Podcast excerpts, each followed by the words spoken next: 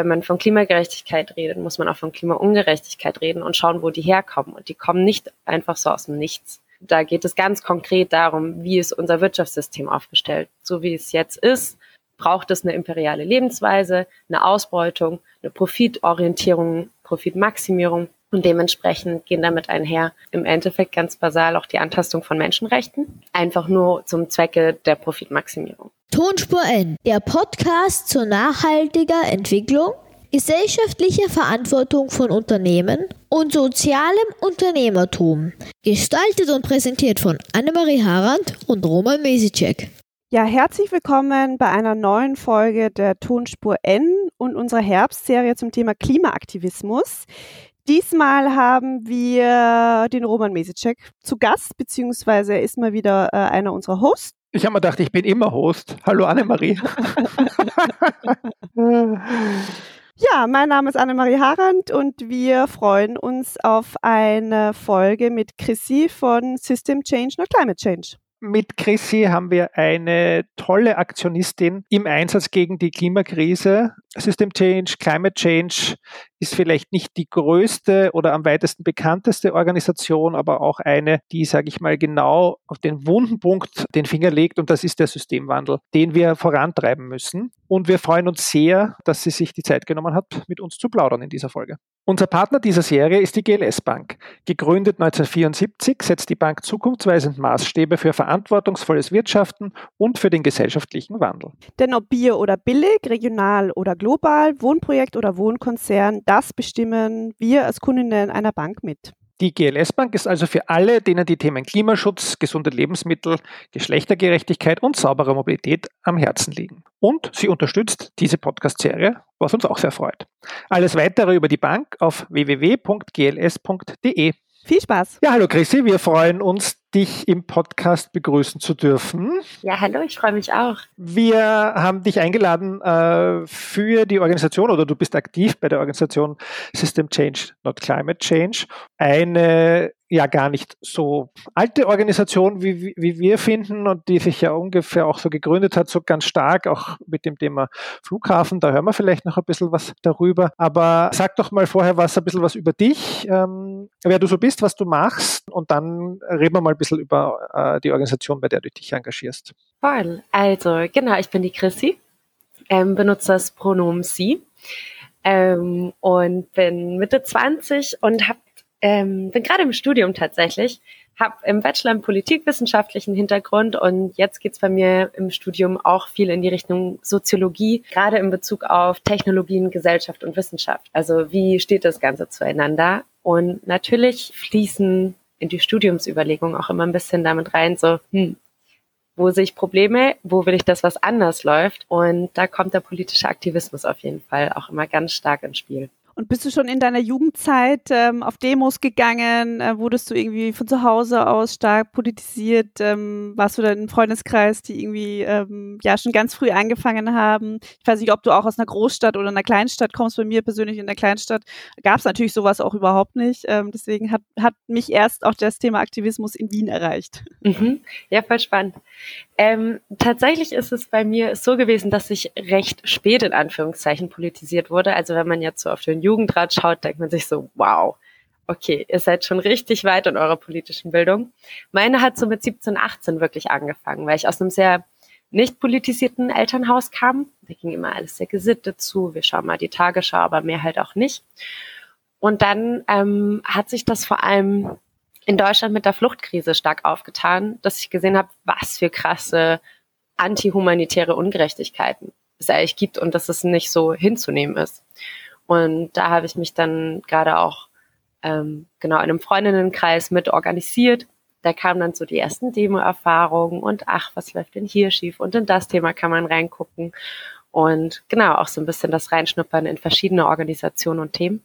Und so über die Fluchtkrise genau, ging es dann auch über in verschiedene Themen. Also gerade das Thema Klima und Klimagerechtigkeit ist so seit vier, fünf Jahren bei mir auf dem Zettel.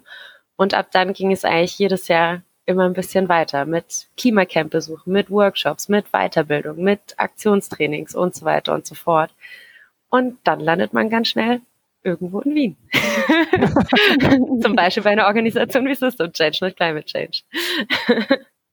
Warum ist es die geworden? Ich glaube, das habe ich in ein paar Podcasts jetzt schon gefragt, weil die Auswahl an Organisationen ist ja auch schon größer geworden.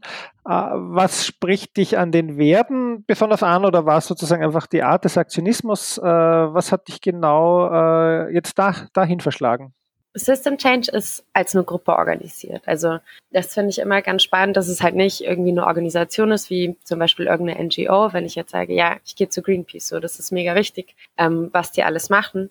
Aber für mich geht es ganz viel auch darum, dass graswurzelmäßig genau organisiert wird, beziehungsweise man Mensch tätigt wird. Einfach aus dem Grund, weil es mehr Möglichkeiten gibt, Hierarchien abzubauen dadurch der Lernraum auch ganz, also viel, viel größere, größer ist und die zwischenmenschlichen Beziehungen irgendwie auch schöner. Und bei den Fridays habe ich hier auch mal reingeschaut schon. Bei den Students, da ist es mir halt einfach irgendwann, ich finde gerade die Vernetzungsarbeit und die Aufklärungsarbeit, die die Fridays schaffen, haben eine unglaubliche Basis dafür gelegt, dass jetzt auch wirklich in Angesicht der Dramatik der Klimakrise und der Ungerechtigkeiten, die mit ihr einhergehen, darauf halt ziviler Ungehorsam eine legitime politische Reaktion ist. Dann bleiben halt in Wien nur noch Extinction Rebellion oder System Change ähm, oder eine eigene Gruppe gründen.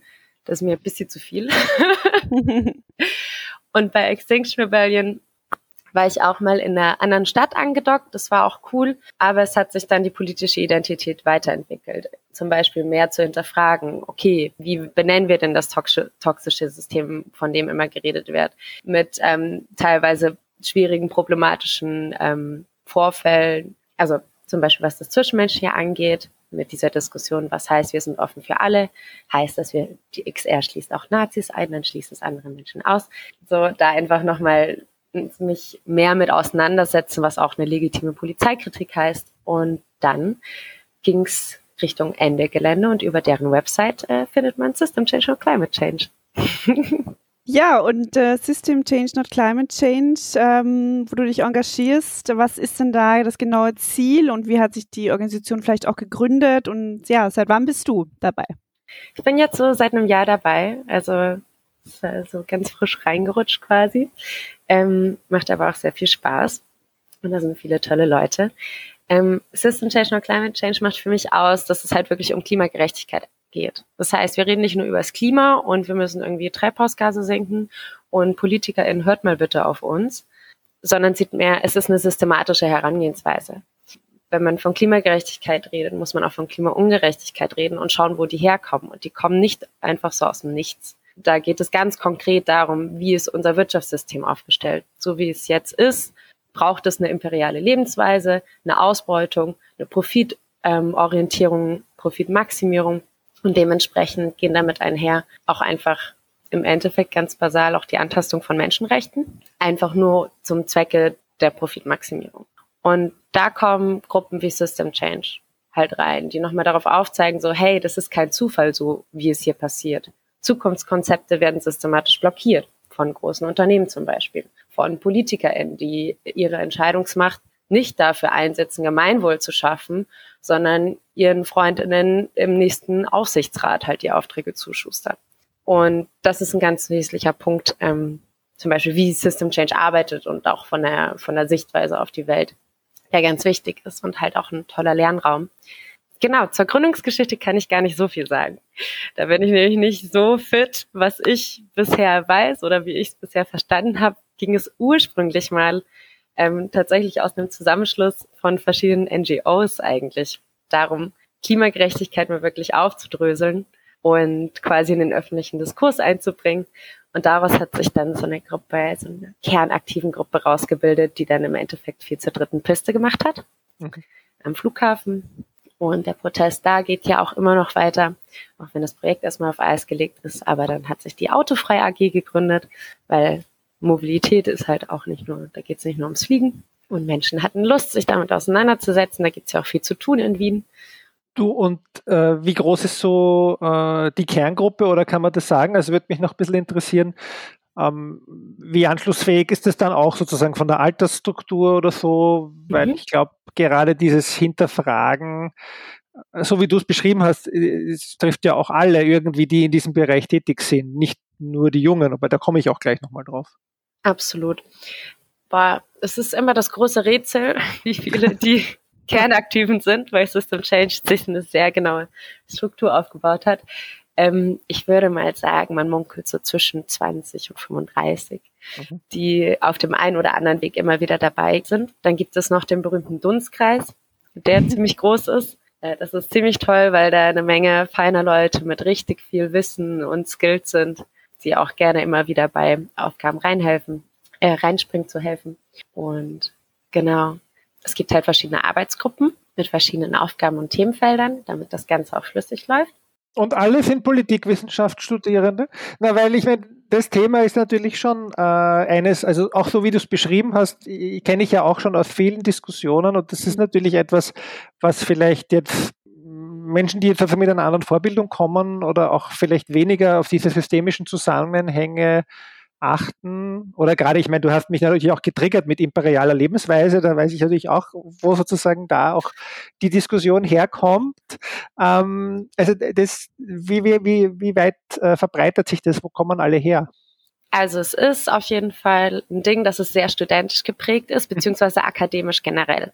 Also die Altersspanne ist so zwischen 20 bis, sag ich mal, Mitte 30 oder so da kommt es einfach ganz drauf an. Es sind auf jeden Fall wirklich alle Generationen sehr willkommen. Wir freuen uns über alle.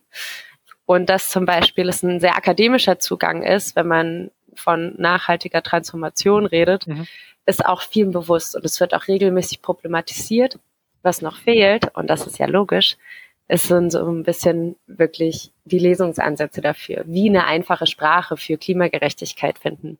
Aber das ist auch was, womit man sich halt in dieser Gruppe beschäftigen kann und zu schauen, okay, was heißt, wie stellen wir eine richtige Kommunikation her? Und das fehlen eh ziemlich viele Perspektiven. Also es gibt viel zu lernen und das ist das Schöne und Gute an dem Thema. Und dafür sind auch Gruppen da, sich gegenseitig weiterbilden, zu sagen, hey yo, wie erklären wir imperiale Lebensweise dann anders oder anderen Gruppen?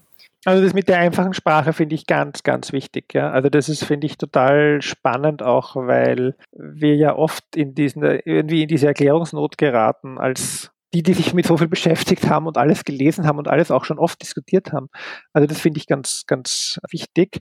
Vielleicht doch noch eine Nachfrage jetzt auch, weil auch nochmal, um das auch besser zu verstehen, ist ja eigentlich lustig, dass du sagst, das, sozusagen, das würde man ja gar nicht erwarten, dass alle so aus diesem akademischen Hintergrund kommen und dann eigentlich dann jetzt zu den Aktivisten sind, die ja zivilen Ungehorsam mhm. sozusagen ähm, betreiben. Allein die Frage offenbart mein sehr konservatives Upbringing meines Lebens, ja. Aber ich meine, das wissen eh alle Hörerinnen, ja. Ist das die Frage? Ja.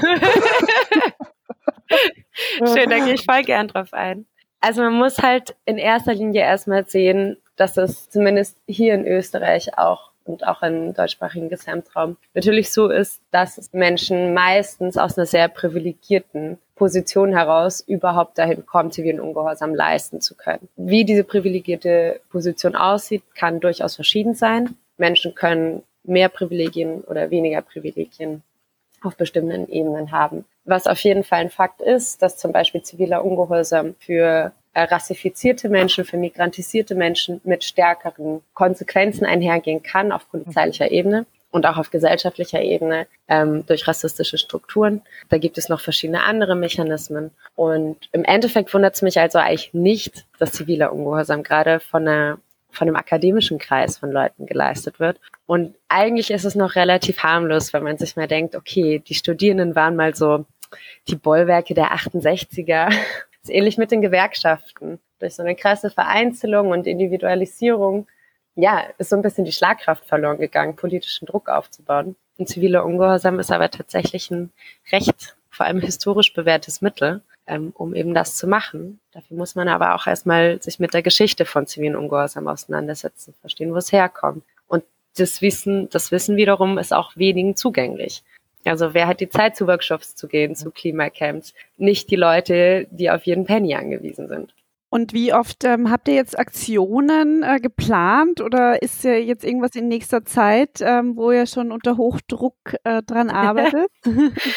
ähm, wie oft ähm, Aktionen passieren, das ist natürlich mehrmals im Jahr. Ähm, je mehr Leute bei uns mitarbeiten, desto mehr Aktionen könnten natürlich auch passieren. Das mal an der Stelle.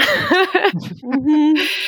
ähm, und tatsächlich ähm, gibt es bald zwischen dem 26. und dem 27.11., also in absehbarer Zeit, die wunderbaren Lobau bleibt Aktionstage. Das Thema ist ja gerade heiß, es ist hochpolitisiert, ähm, worüber wir uns auch sehr freuen, weil da viel Arbeit von vielen Personen reingesteckt wurde, damit das passiert, um eigentlich so ein bisschen den Skandal, Skandal um die Stadtautobahn in Hörstetten, aber auch um die Lobau-Autobahn an sich ähm, in Scheinwerferlicht der Medien und auch der Gesamtgesellschaft zu rücken und da aktiv Widerstand zu leisten. Vielleicht ein, eine Nachfrage, die jetzt das an das bisschen vorher anschließt mit der Lobau. Mhm. Das habe ich jetzt auch nur sozusagen jetzt ein bisschen mitbekommen aus den Medien und von euch, dass ja gerade dort auch äh, sich die Organisationen bemühen, darum, die mitzunehmen oder auch denen sozusagen bei denen Verständnis irgendwie zu erreichen für die Besetzung, die dadurch jetzt betroffen sind, wie die Bauarbeiterinnen die kein Gehalt bekommen, wenn nicht gearbeitet wird. Also jetzt nur als Sidestep, was an und für sich ja, finde ich, auch schon in einer zivilisierten Gesellschaft ein Wahnsinn ist, ja. Wenn ich jetzt äh, nicht arbeiten kann, weil ich nicht ins Büro kann, weil dort brennt, dann kriege ich ja trotzdem mein Gehalt weiter, ja. Also es ist ja eh schon sozusagen vom Prinzip her ein Wahnsinn. Aber ich denke mal, äh, das, das kann man da, das würde mich interessieren, wie weit bekommt ihr da auch dann wirklich dieses Feedback von den Menschen an Verständnis oder ähm, wie weit ist das eher sozusagen Konfrontation, die da entsteht, auch durchaus mit den Betroffenen, die ja dann eben auch teilweise unter Anführungszeichen nur ihre Jobs machen? Also das ist recht easy zu beantworten. Wenn wir Klimagerechtigkeit sagen, meinen wir auch Klimagerechtigkeit und das heißt soziale Übergänge für ArbeiterInnen schaffen. Uns ist natürlich klar, dass wir in der direkten Aktion in deren Arbeitsalltag eingreifen. Aber erstens, also die Initiative oder die Kampagne, auf die, die du gerade angesprochen hast, heißt ja ähm, Global bleibt, der Lohn bleibt. Sehr schöner Name, by the way. Und auch danke an das Team, das sie möglich gemacht hat. Und da ist wirklich, wir haben von den Arbeitenden recht viel Zuspruch bekommen. Klar gibt es welche, die erstmal voll überfordert sind, wenn sie mit ihrem Bagger nicht auf die Baustelle fahren dürfen und aggressiv werden. Das können wir aber auch verstehen. Und da sind wir nicht diejenigen, die eskalieren, sondern halt sagen, hey yo, es geht uns absolut nicht um dich und wir verstehen, dass du gerade sauer bist. Was wir machen können, ist halt sagen, hey, hier kommst du nicht rein. Wir führen Gespräche, ganz viele und versuchen unsere Ansichten darzulegen. Und ganz ehrlich, relativ viele sind auch echt auf unserer Seite und sagen, ja, weißt du, eigentlich will ich ja auch nicht, dass hier noch eine Autobahn hinkommt, aber was soll ich machen? So. Und da halt anzusetzen, ähm, gerade auch sehr oft sind es tatsächlich die migrantisierten ArbeiterInnen, die die Verträge haben, die dann von einem Lohnausbleib betroffen sind und nicht die ProjektmanagerInnen, äh, die halt quasi, wie du meintest, ins Büro gehen würden. Ja, natürlich nicht. Ist ja, das kein Problem. Ja. So. Und deshalb war das auch nochmal so ein essentielles Ding, äh, so ranzugehen und zu zeigen, wir sind solidarisch mit ArbeiterInnen, natürlich. Also ich finde das auch, also das muss ich jetzt, das klingt jetzt blöd, ganz wichtig, aber ich finde das auch wirklich gut und das ist äh, auch, dass es so explizit, fand ich positiv in den Medien sehr oft berichtet wurde. Also ich habe es ja nicht nur auf euren Webseiten gelesen, aber eben auch in den Medien und ich glaube, das ist auch ein wichtiger Schritt einmal gewesen, ein bisschen das auch ein bisschen weiter sickern zu lassen, auch was da ja. so passiert auch, ja. Abseits davon, dass ihr halt den Bau blockiert. Voll. Und also was ich sagen wollen würde, ist, man merkt, dass viele ArbeiterInnen eigentlich gar nicht so sehr mögen, was sie in ihrem Job machen. Ich glaube, das kann man auf ziemlich verschiedenen Ebenen ähm, durchdenken. So ein bisschen die Sinnhaftigkeit von Jobs, die zum Beispiel nur erhalten werden durch ein sehr breites, sehr kapitalistisch orientiertes Autosystem und natürlich auch in anderen Industrien. So, und jetzt äh, quasi unter der Annahme, Stadtautobahnbau äh, wird gestoppt. Ähm, mhm. Wir machen da ein schönes Häkchen drunter. Was sind noch Projekte geplant, vielleicht auch in nächster Zeit? Und kann man sich bei den nächsten Aktionen auch engagieren bei euch? Also ich glaube, ich kann mal schon mal vorwegnehmen, selbst wenn die Stadtautobahn und Lobauautobahn gestoppt werden, dann ist der Kampf für eine klimagerechte Mobilitäts- und Verkehrswende noch lange nicht vorbei. Also es geht uns ja nicht um ein paar Bäume und ein paar Straßen, sondern wir wollen mit dem Protest eigentlich dahin kommen, dass wir endlich über das Ganze reden können. Es ist 2021, mitten in der Klimakrise und wir müssen echt dagegen protestieren, dass Autobahnen gebaut werden. Also so, wo sind wir denn bitte? So, die Stadtregierung, Grüße gehen raus an Michi Ludwig, hat, hat den Schuss nicht gehört. Die SPE ist völlig am Verzweifeln. Ah, wie geht das denn, Klima und Sozial? Und auf Bundesebene ne, versucht die Klimaschutzministerin noch irgendwie durch die Evaluierung so ein bisschen den grünen Touch auf das Ganze zu bringen. Ähm, deshalb, wir werden aktiv bleiben. Das Ganze wird noch eine ganze Weile gehen. Nicht, also Mobilitätswende an sich eh. Und es wird immer wieder verschiedene Projekte geben. Und das kann eine interne Weiterbildung sein. Es gibt zum Beispiel einen Lesekreis zu Vergesellschaftung genau von Unternehmen und wie quasi partizipative oder gesellschaftliche Teilhabearbeit ausschauen kann. Die Lobau-Bleib-Bewegung braucht ständig Leute. und genau, ansonsten gibt es auf jeden Fall immer viel zu tun und System Change ist da auch für alles offen. Und ich glaube, es gibt ja auch so einen regelmäßigen Termin, äh, wo man so als Interessentin oder Interessent vorbeikommen kann. Also findet man auf eurer Webseite, glaube ich, so Open Door. Genau. Also auf unserer Website äh, finden sich alle Termine. Das reicht von, wenn man jetzt bei irgendwie System Change andocken will, äh, unseren Willkommensworkshops, wo so ein bisschen erklärt wird, hey, was macht SC denn eigentlich und ähm, was wird gebraucht und worauf hast du Lust und passt es dir, bis hin zu kleineren Sachen oder anderen Sachen wie spezifisch für die Lobau-Bleibt-Bewegung, die Undock-Workshops oder auch es gibt immer wieder, gerade wird für den Aktionstag öffentlich mobilisiert, 26. und 27.11. Da können Menschen auch immer wieder zu den Infoveranstaltungen gehen. Wer sich für Lobau bleibt interessiert, da gibt es den Telegram-Ticker. Findet man auch, indem man bei Telegram einfach Lobau bleibt angeht. Also da gibt's echt ähm, gut viel zu tun, viele Termine und dementsprechend auch viele tolle Menschen und viel Spaß. Genau, ich habe auch gesehen, ihr habt ja auch äh, Aktionstrainings für zivilen Ungehorsam tatsächlich. Das fand ich, fand ich auch spannend, ja. Also, also ist, glaube ich, da geht es ja wahrscheinlich um rechtliche Themen und ähm, um, um Persönlichkeitsschutz, ähm, was, glaube ich, ganz wichtig ist ja bei eurer Arbeit. Voll. Aktionen ähm, müssen gut vorbereitet sein auch auf persönlicher und zwischenmenschlicher Ebene. Und es gibt tatsächlich viel mehr zu wissen über how to block it, also wie eine Blockade funktioniert, als Mensch so denkt. Ähm, von wie lasse ich mich wegtragen, ähm, was mache ich für Aussagen bei der Polizei, nämlich keine. so, wie kann ich mich rechtlich schützen und auch natürlich auch das rechtliche, hey, wo stehen wir denn in welchem verwaltungsrechtlichen, also Bereich quasi wie über eine rote Ampel gehen und wo geht man vielleicht eher in Strafrecht und wo nicht. Und ähm, zu Aktionstrainings geben einen super tollen Einblick in, und sind halt Trainings wirklich. Sozusagen umgekehrt, vielleicht auch jetzt eher für euch, wie sozusagen geht's ihr mit Rückschlägen, wie geht's ihr mit der sozusagen Herausforderungen, ich meine, sei es jetzt sozusagen ganz generell, dass man wahrscheinlich, wenn man sich immer mit den Herausforderungen beschäftigt, äh, ja auch äh, da irgendwie gelähmt wird, äh, um wie motiviert sie euch oder gibt Supervision? Also wie sozusagen äh, haltet ihr euch gesund sozusagen mhm. auch? Ähm, ich würde sagen, ganz viel durch Zusammenhalt und Austausch. Reden hilft. Es gibt aber auch eine AG, die sich mit nachhaltigem Aktivismus beschäftigt und das auch immer wieder reinwirft, so, hey Leute, habt ihr eigentlich das und das nochmal beachtet? Weil wir wollen nicht, dass wir ausbrennen, das hilft niemandem was. Organizing cools the planet, sagt man so schön. Und das, also, ich würde sagen, wir halten uns über Wasser durch viel Kampfgeist und Solidarität. Ja, also unsere Kämpfe sind halt auch verwoben mit den kämpfen, wenn es wieder um Femizide in Österreich geht und Niona Menos. So mit der Revolution in Rojava. Und ähm, da finde ich, sieht man immer, hey, wir sind Tausende, wir sind viele und wir werden einfach für eine klimagerechte Welt kämpfen, komme was wolle. Ja, was glaubst du vielleicht auch als letzte Frage noch? Was glaubst du denn, wie, wie noch viel mehr Leute, die euch, euch unterstützen können, ja, motiviert werden können? Mhm. Wie wie können, wie können die Massen auf die Straße gehen und zu euch kommen? Ich glaube, ähm, was wir verständlich machen müssen, ist, hey, es ist ganz einfach. Also wir klingen vielleicht oder sehen manchmal vielleicht aus wie in Anführungszeichen Profis oder so, oder als ob wir das professionell schon unser halbes Leben lang, seitdem wir zehn Jahre sind, weiß ich nicht, machen.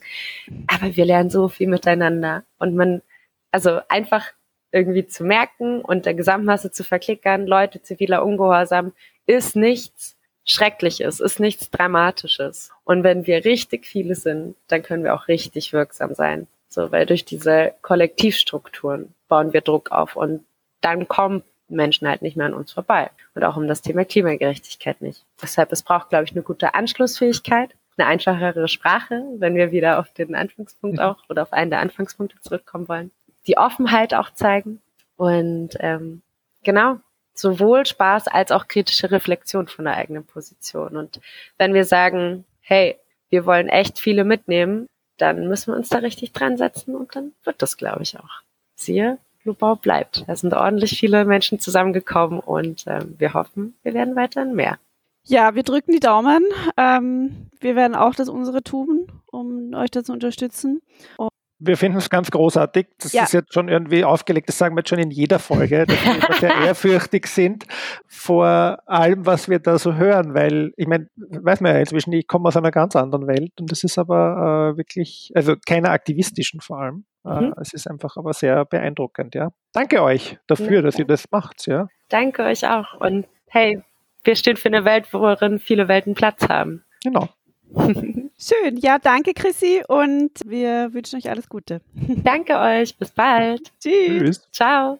Ja, das war wieder eine Folge unseres Podcasts Tonspur N. Alle bisherigen Folgen zum Nachhören findet ihr auf unserer Webseite www.tonspur-n.eu oder auf der Plattform Soundcloud. Abonnieren könnt ihr den Podcast zum Beispiel mit Apple Podcasts, hören aber natürlich auch mit Spotify, Deezer oder vielen anderen Tools, die es da draußen gibt. Wir freuen uns auch immer über Feedback, Fragen oder Vorschläge. Bitte schreibt uns dafür per E-Mail an podcast.tonspur-n.eu und folgen könnt ihr uns auf allen Social Media Kanälen wie Twitter Tonspur N, Instagram Tonspur N und auch auf Facebook. Annemarie Harand ist Co-Gründerin und Geschäftsführerin der Erdbeerwoche. Ihr erreicht sie auf Twitter unter Annemarie Harand. Und Roman Mesicek ist Professor an der IMC Fachhochschule Krems und Partner des Magazins Enorm und auf Twitter unter Roman Mesicek erreichbar. Bis zum nächsten Mal. Tschüss.